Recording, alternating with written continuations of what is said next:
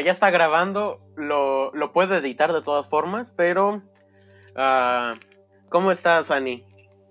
Bien, gracias a Dios, muy contenta de que me hayas invitado a participar en este proyectazo que tienes. ¿Ya cuántos capítulos llevas? Un montón, ¿verdad? Pues no, hasta eso no tantos porque sí me gusta meterles mucha mucho tiempo a cada capítulo y ahorita creo que de la temporada pasada fueron muy poquitos capítulos, fueron como 6, 7 capítulos. Ay, wow, pues aún así son bastantes, muchas felicidades. Todos han estado súper padres. Sí. ya algún día llegaremos al capítulo 100 y haremos una fiesta gigante ah, para celebrar 100 capítulos de, post-COVID. vida post-COVID. Si no, sería, tendrá que ser en Zoom. Ok, bueno. Para, para algo. Pero mira, el tema de hoy que vamos a hablar, eh, hoy es el capítulo número uno de esta serie como tal, ya estamos entrando en materia con el primer fruto del espíritu, ¿no? Que es el amor. Creo que es el que entre diferentes versiones de la Biblia cambian el nombre de algún fruto por otro o los manejan diferentes, pero como que siempre el que está tal cual como es es el amor, ¿no? Sí. Y no sé qué tengas que decirnos acerca de este fruto, Ani. Híjole, pues les tengo que decir mucho, mucho, mucho, pero les quiero empezar leyendo una cita que está en Colosenses 3 y, dice así, Colosenses 3, 12, dice, vestidos pues como escogidos de Dios, santos y amados de entrañable misericordia, de benignidad, de humildad, de mansedumbre, de paciencia, soportándonos unos a otros y perdonándonos unos a otros, si alguno tuviere queja contra otro. De la manera que Cristo os perdonó, así también hacedlo vosotros. Y dice el verso 14, y sobre todas estas cosas vestíos de amor, que es el vínculo perfecto. Entonces, hay muchas definiciones de amor en la Biblia, muchísimas definiciones de, amor y, la palabra amor aquí en este verso 14 es la definición que más me gusta porque es la palabra griega agape. Y la palabra griega agape quiere decir varias cosas, quiere decir desear entrañablemente, quiere decir perseguir, quiere decir anhelar, quiere decir ocuparse en algo o en alguien más con todas tus fuerzas. Entonces, imagínate, cuando Dios está diciendo que Él no solamente tiene amor, sino que Él es amor. Quiere decir que su propia identidad es desearnos entrañablemente, perseguirnos, anhelarnos y ocuparse de nosotros. Entonces, esa, esa misma definición, la palabra dice que Dios no puede negarse a sí mismo, sino que Él mismo es todo eso. Él mismo es ese perfecto amor y la parte que dice aquí Colosenses dice, el verso 14, es el vínculo perfecto. Vamos a suponer que es nuestra gran liga, ¿no? Nuestra gran liga donde nos podemos eh, unir unos con otros, donde nos podemos apretar, donde nos podemos enlazar, si no puedes eh, o no toleras a una persona, vístete de amor, vístete de Dios y entonces podrás apegarte a, la otra persona de una manera saludable, ¿no? Como lo dices, ¿no? El vínculo perfecto, que Dios mismo es amor para... Y al final de cuentas, reconocer que Jesús y toda su obra y todo lo que hizo lo hizo por amor a nosotros y a todas las personas sobre la faz de la tierra por todos los tiempos que han existido y lleguen a existir, ¿no?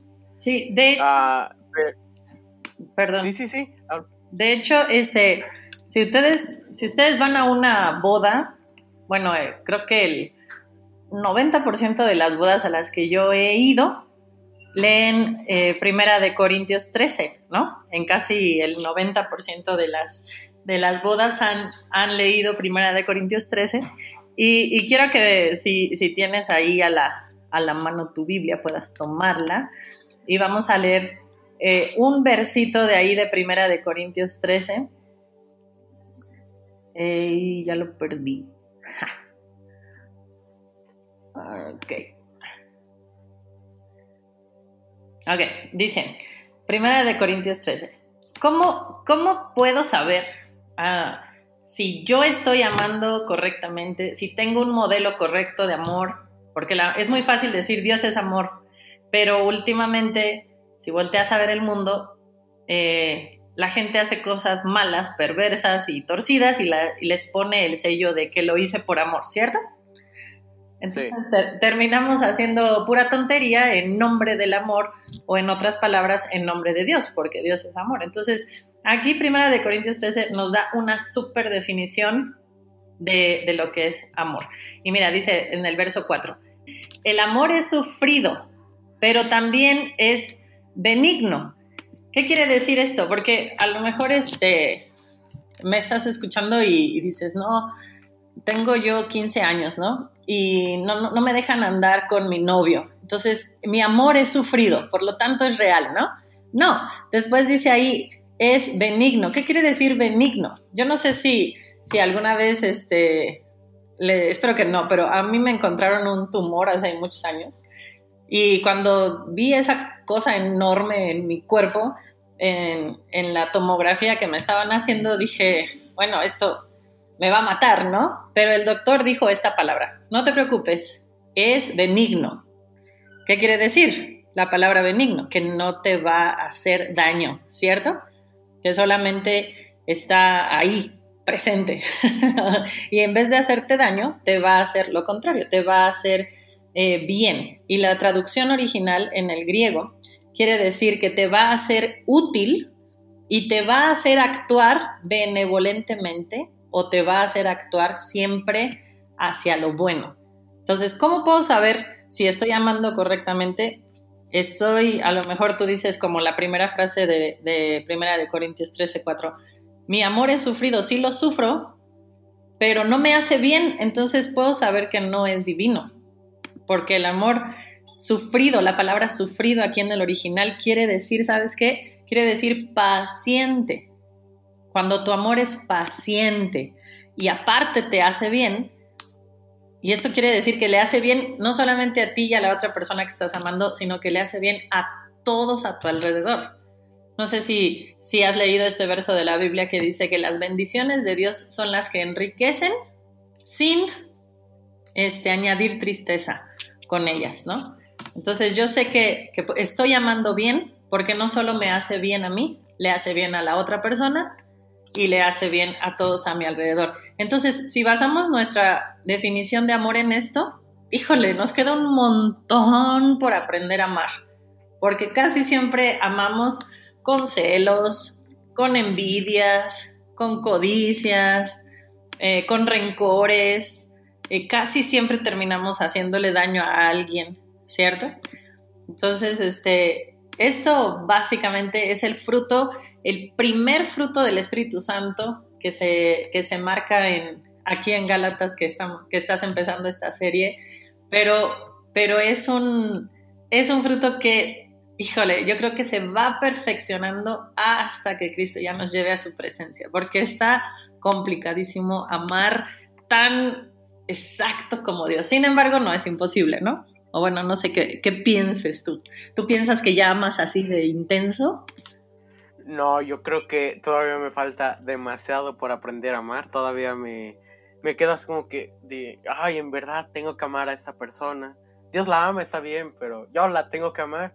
Y creo que es un proceso que vas aprendiendo literalmente toda tu vida. Una vez escuché a un predicador decir, hay cosas que solo aprendes con 60 años eh, con Dios, ¿no? Wow. Y yo teniendo en ese, en ese tiempo creo que 16 años, yo en mi mente dije, no, ya 60 años y yo con 16, yo me quedé de cuántas cosas más podemos aprender de Dios, ¿no? Y aún en el amor, ¿no? Ah, cuántas cosas más podemos aprender del amor, de cómo amar a las personas, al prójimo y porque al final de cuentas Jesús cuando le llegan a preguntar, oye, uh, la ley, qué onda, cuáles son los mandamientos más importantes. Los dos mandamientos se basan en el amor, ¿no? Ama a Dios y ama a tu prójimo como a ti mismo. Sí, pero fíjate que, que no solamente son los dos más grandes mandamientos, sino que ahí mismo en Gálatas, en donde estás basando toda esta serie, Gálatas 5, 13 y 14 y Primera de Timoteo 1 y 5, dice la palabra que el amor, que el amor resume toda la ley y los profetas. ¿Cuál es la ley? Pues todo el Pentateuco, ¿cierto? Y todos los profetas, o sea, imagínate todo el antiguo resumido, el Antiguo Testamento, perdón, resumido en esos dos mandamientos. Amas a Dios con todo tu corazón, toda tu mente, todas tus fuerzas y a tu prójimo como a ti mismo. O sea, dice Dios, si tú amas así, ya, o sea, todo lo demás ya lo vas a cumplir, porque si tú amas, no le vas a hacer daño a otro, no vas a codiciar, no vas a matar, vas a honrar a tus padres, te vas a amar a ti mismo. ¿Sí me explico? O sea, toda la ley, todos los profetas, toda, toda, toda la Biblia se puede resumir en el amor. ¿Por qué? Porque es el más grande, la característica más grande que Dios tiene. O sea, Él no, no puede negarlo de ninguna manera. Otra palabra en la Biblia dice que el que no ama no conoce a Dios. Y la palabra conocer es una palabra muy íntima, o sea, como conocerlo de una forma personal, entrañable. O sea, no es como que yo diga, yo diga, ay, yo conozco, este, no sé, yo conozco a, al mejor futbolista de, de, estos tiempos, no sé quién es, pero vamos a suponer que yo lo conozco, pero jamás me he sentado a tomar un café con él, no sé sus gustos, no sé qué le apasiona, no sé nada de él. O sea, eso no puede decir que yo en realidad lo conozco, sino solamente he oído hablar de él. Por eso cuando Job tiene una experiencia personal con Dios, al final dice, ¿sabes qué? De oídas te había oído, porque ahora mis ojos te ven. O sea, cuando de verdad Dios tuvo un encuentro con Dios, fíjate bien, cuarenta y tantos capítulos de Job quejándose con Dios. Bueno, no quejándose, pero sí desahogando su dolor, su amargura, todo lo que le había pasado al pobre hombre y hablando de Dios como si lo conociera. Cuando Dios se revela a él, ¿qué pasa con Job? Todas sus preguntas se hacen a un lado. Y hay una frase que me encanta que dice, Dios conserva tus preguntas hasta que ya no son necesarias las respuestas. Y a veces Dios nos va a permitir preguntarle y preguntarle y preguntarle hasta que te des cuenta que no necesito a veces la respuesta. Hay veces que Dios da una respuesta, pero no siempre da una respuesta. Y me, quiero parar poquitito en, la palabra que dijiste, ¿no? De conocer. Porque ah, para los que no sepan, aquí llegó el momento de publicidad de algo que hace Annie Wilson, de una canción que sacó Annie Wilson con el grupo I Worship, que es algo fantástico, deberían buscarlo en Spotify y todos los lugares que puedan.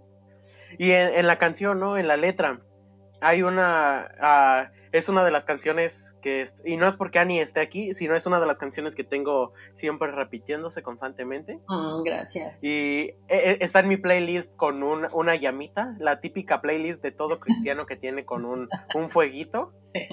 Y hay una frase ahí que dice, ah, entre las ruinas, en las cenizas, ¿no?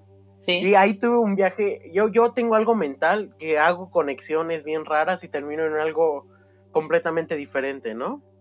Y ahí eso me llevó, y no sé por qué, la verdad,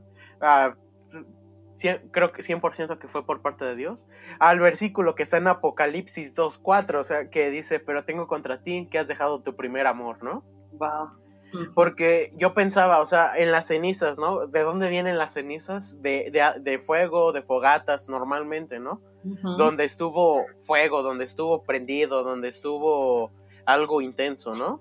Sí. Y yo creo que cuando estás prendido en Dios, cuando estás ah, ardiendo en el Espíritu Santo, hay, hay mucho amor, ¿no? En el entorno hay mucho amor en ti, que eso va atrayendo a los frutos, ¿no? Que vas haciendo que los frutos se vayan, vayan a, notar, ¿no? Y eso me llevó al pensamiento, ¿no? Y a leer Apocalipsis 2.4, ¿no? Que, pero tengo en contra de ti, que has dejado tu primer amor. No. ¿Cómo encontrarse de nuevo con, con ese primer amor, con, con ese gozo, con esa, pues sí, con, con ese fuego, con, con el Espíritu Santo, con Dios del principio, si es que lo has dejado, ¿cómo regresar a eso, Ani? Bueno, hay, híjole, creo que no hay como un, un punto uno, dos, después haces el tres, ¿no? eh, definitivamente donde hay algo que yo he entendido.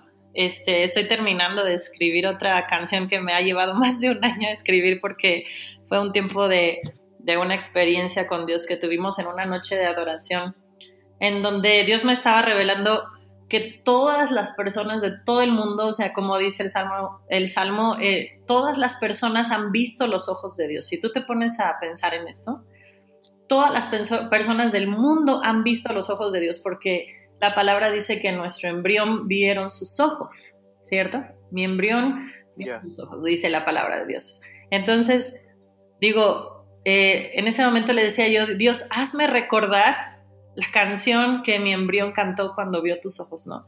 Yo necesito recordar, porque la palabra dice que, que, ante su presencia nada puede callar, ¿no? Nada puede contenerse.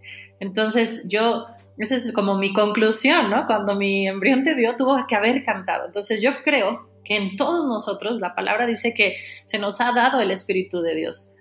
Somos espíritu, alma y cuerpo. Cuando nosotros morimos, nuestro cuerpo vuelve a la tierra nuestro espíritu vuelve a Dios que lo dio y nuestra alma va a ser juzgada. Pero nuestro espíritu, dice otra palabra, dice Pablo, que nuestro espíritu anhela con sonidos indecibles al espíritu del Padre. Haz de cuenta que nuestro espíritu es como un espíritu bebé que se perdió, ¿cierto? En algún punto. Pero cuando nuestro espíritu bebé ahí encuentra al espíritu del Padre, eh, dice papá, o sea, dice por nuestro espíritu clamamos Abba Padre, que quiere decir papito, ¿cierto?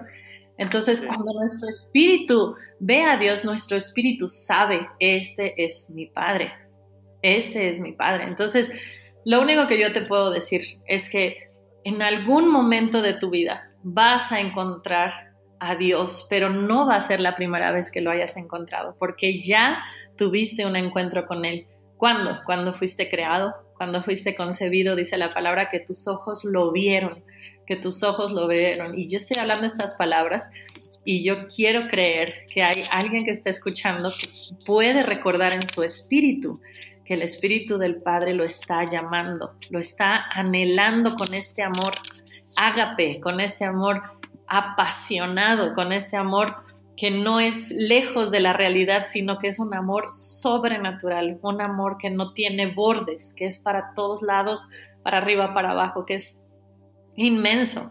Y ahí en donde estés, Dios te llama, esa voz de amor te empieza a llamar, te empieza a atraer hacia ti, hacia Él, perdón, y empiezas a experimentar un poco, conocerlo un poco más. Y cuando dejas tu primer amor, pues es difícil a lo mejor en tus, en tus pensamientos, decir, ¿cómo puedo yo regresar a Dios si yo ya conocía de Dios? ¿Cómo yo puedo hablar de Dios o, volver a pedirle perdón cuando yo ya he hecho tantas cosas malas? Pero, pero Dios no pone eh, tamaño a su perdón, ¿cierto? Él pagó el mismo sacrificio por todos una sola vez y para siempre, dice la palabra. Y ahí no puso clasificación a los pecados. Él perdona dice la palabra, que Él perdona la maldad hasta mil generaciones. O sea que cuando tú de verdad tomas la decisión de arrepentirte en tu corazón, voltear a los ojos del Padre que te han estado buscando por tanto tiempo y responder a esa llamada de amor. Es como si tuvieras un, eh, un exnovio insistente, pero que tú sabes que tenías que estar con él y está toque y toque y toque en tu puerta y él sabe que sabe, que sabe que te quiere y que te anhela. Entonces dice la palabra, yo estoy a la puerta y llamo. El que me escucha y abre la puerta, yo entraré, cenaré con él y él conmigo. Entonces empieza una relación de amor y tener una relación con Dios va más allá de solo una relación y empezar a tener una comunión, una común unión, tener un mismo sentido, un mismo principio de vida, que no puede ser otra cosa más que el amor, porque el verso que leímos dice que es nuestro vínculo perfecto. Y fíjate, no sé, no sé cuánto tiempo tengo, pero te quiero leer bien rápido. Este, yo no sé si alguna vez tú, Mike, bueno, eres bastante joven, pero, pero yo no sé si, si, si en algún momento de tu vida le has declarado tu amor a alguna chica, ¿no? Este, pero vamos a suponer que, que llegó el día en que encuentras a, a la mujer de tu vida, ¿cierto? Y tú la ves y, este, y dices, no, es ella. Y hablas con tu mamá y le dices, ¿sabes qué, mamá? He encontrado a la mujer de mi vida y le voy a ir a declarar mi amor. Entonces vas, tú bien feliz, y le dices, eh, vamos a ponerle este, Margarita, ¿verdad? Querida Margarita, tú eres el amor de mi vida, yo te amo, le dices. Y ella te dice, ah, yo también, pero yo te quiero.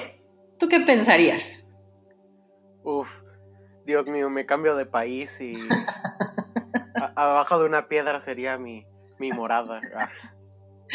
Pues fíjate, algo muy parecido pasó en la Biblia. Así lo mandaron a la friend zone a Jesús. Puedes creer que a Jesús lo mandaron a la friend zone. Pero, pero fíjate, en Juan capítulo 21, verso 15 al 17, dice así. Cuando hubieron comido, Jesús le dijo a Simón Pedro, Simón, hijo de Jonás, ¿me amas más que estos? Le respondió, sí, Señor, tú sabes que te amo. Él le dijo, apacienta mis corderos. Volvió a decirle la segunda vez, Simón, hijo de Jonás, ¿me amas? Pedro le respondió, sí, Señor, tú sabes que te amo. Le dijo, pastorea mis ovejas. Le dijo la tercera vez, Simón, hijo de Jonás, ¿me amas?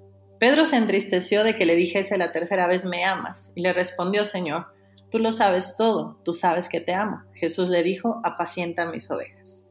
Si tú lo lees en este castellano traducido, dices, pues, ¿por qué se puso triste, no? Si tantas veces le preguntó. Pero si tú vas a la traducción original, se va a leer de esta manera. Simón, hijo de Jonás, ¿me amas? Y la palabra amas ahí es la palabra ágape, que yo les definí hace rato, ¿no? Y le responde Pedro, sí, Señor, tú sabes que te quiero. Hmm. Tú sabes que te quiero. La palabra amo ahí en esa, en esa palabra original es la palabra fileo, que quiere decir ser amigo de alguien o tener un sentimiento por alguien. Ahora, imagínate a Jesús diciéndole a Pedro, Pedro, ¿me amas? O sea, habiendo entendido la definición del amor, habiendo entendido que Dios mismo es amor, y le dice, Pedro, ¿me amas? ¿Y qué le dice Pedro? Sí, Señor, tú sabes que te quiero. ¡Oh! Yo me imagino el corazón de Jesús haciéndose mil pedazos. Y le dice Jesús, bueno, apacienta mis corderos. Y le vuelve a preguntar, Simón, ¿me amas? Y él le dice, Señor, tú sabes que te quiero, le vuelve a decir, le vuelve a decir, tú sabes que te quiero. Y otra vez le dice Jesús, bueno, pastorea mis ovejas. Y la tercera vez le dice, Simón, hijo de Jonás, esta tercera vez le dice, ¿me quieres?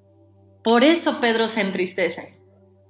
No porque Jesús le pregunte tres veces, sino porque la tercera vez no le dice me amas, sino le dice me quieres.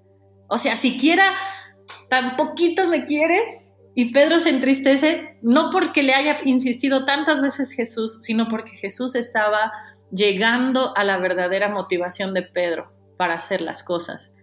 Y le estaba dando en el blanco. Y le responde Jesús, Señor, perdón, le responde Pedro, Señor, tú lo sabes todo, tú sabes que solo te quiero. ¿Por qué? Porque el amor ágape es algo sobrenatural que solo puede ser un fruto del Espíritu Santo, ¿cierto?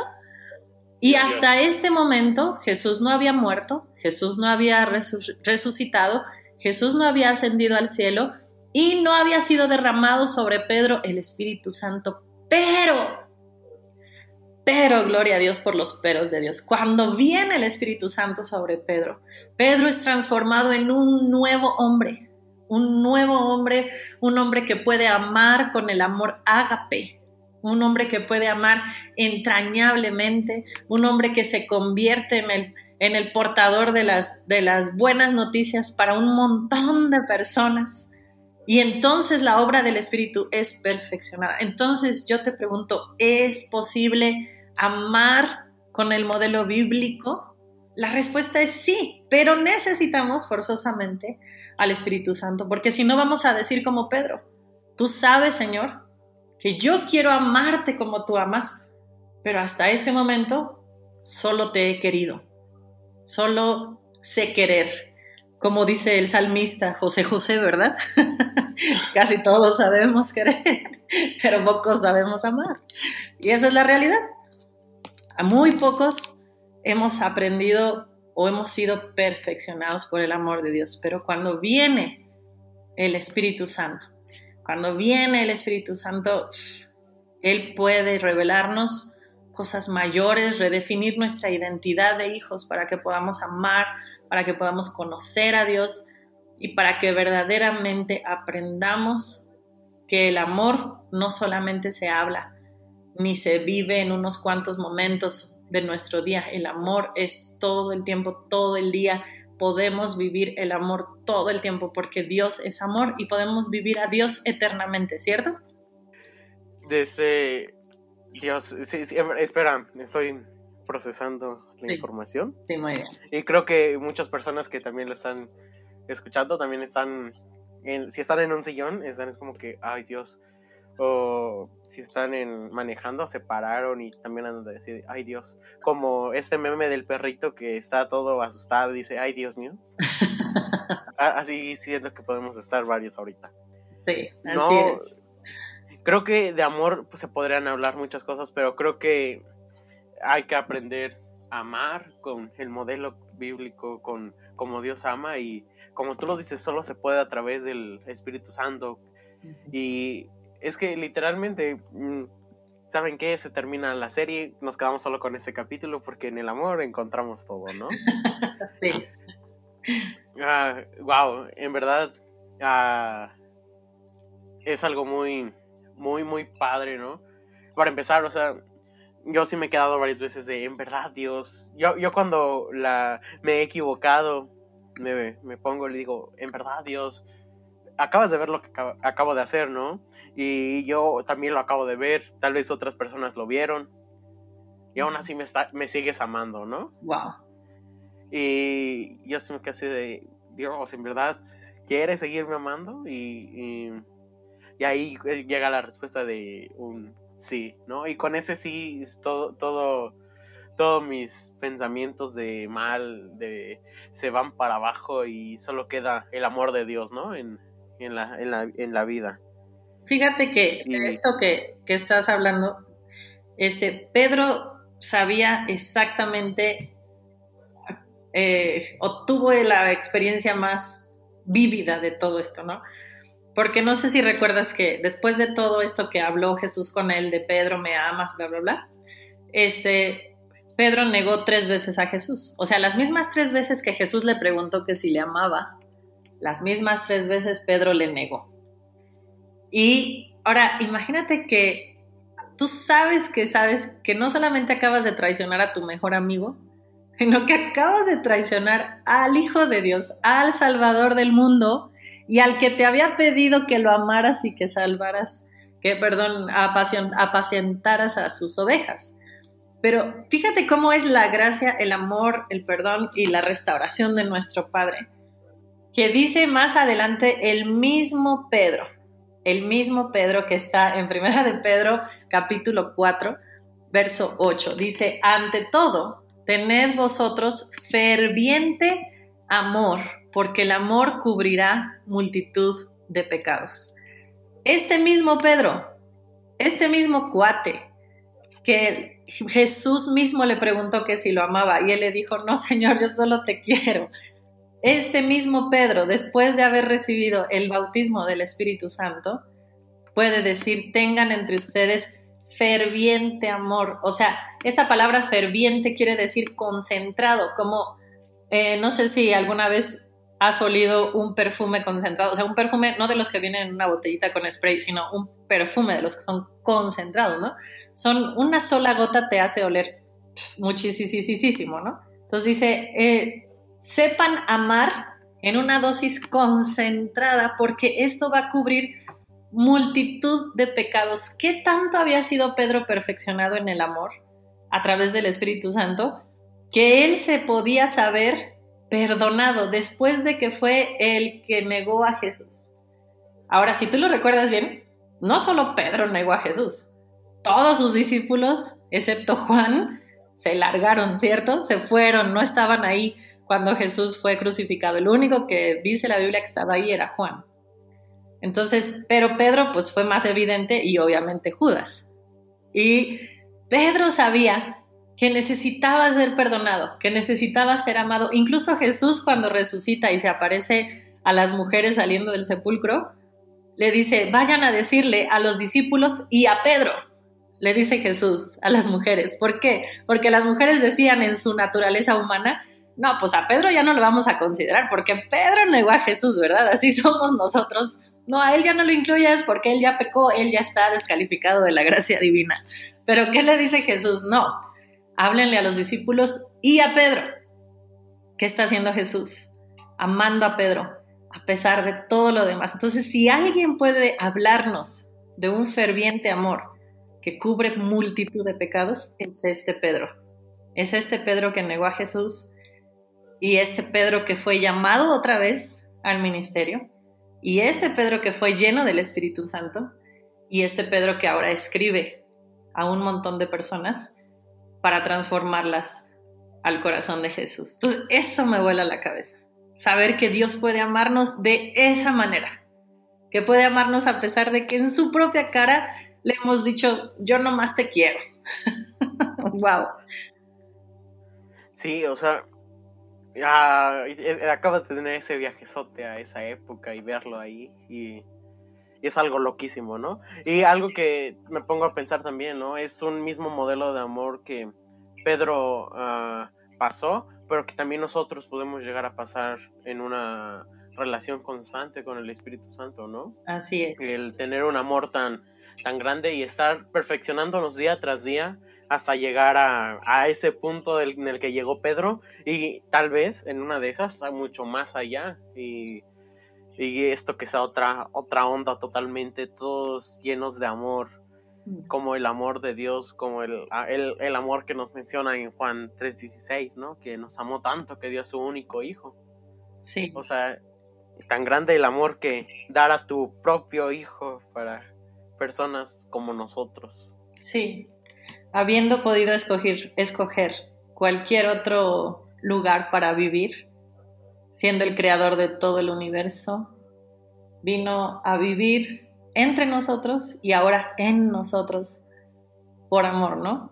Qué ejemplo más impresionante de amor. Entonces, bueno, hay mucho que aprender y podríamos hablar del amor 350 días del año, pero la verdad es que creo que nos falta mucho perfeccionarnos en el amor, dejar de malinterpretarlo, dejar de distorsionarlo, dejar de tenerlo de referencia con conceptos ah, carnales, ¿verdad? Dejar de tenerlo con de tenerlo en cuenta con, con otros conceptos que la gente ha determinado que es el amor y podamos volver al autor del amor, al que es el amor y ese es Dios. Cuando podamos voltear nuestros ojos a Dios, al mismo amor, entonces nuestra vida será transformada.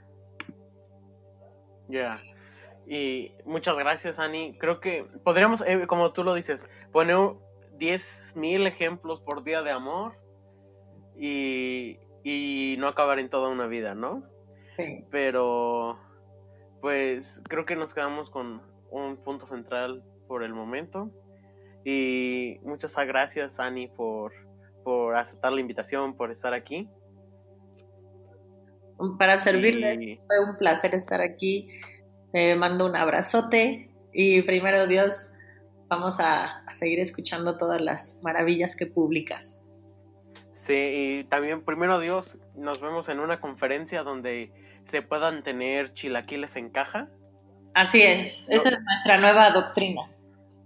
Sí, chilaquiles en caja es una oración constante para que puedan existir. Son una maravilla esas cosas, en verdad. Yo me, impresioné demasiado cuando vi unos chilaquiles en una caja y que los vendían como si fueran tamales. Creo que necesitamos eso para, para la siguiente reunión de jóvenes. Yeah. Y, pero muchas gracias, Ani. Y tú que nos estás escuchando, ah, date una vuelta por, por la música de I Worship. Sé que pueden cambiar, que sé que puede cambiar algo en tu vida por medio de Dios a través de la música. Créeme que eh, es una onda muy intensa, muy, muy interesante. Y pues creo que ya es todo por el día de hoy. Ani, de nuevo, gracias por estar aquí. No sé si quieras decir algo para terminar. Pues estamos para servirles, les amamos, muchas gracias por la invitación y nos vemos pronto, primero Dios.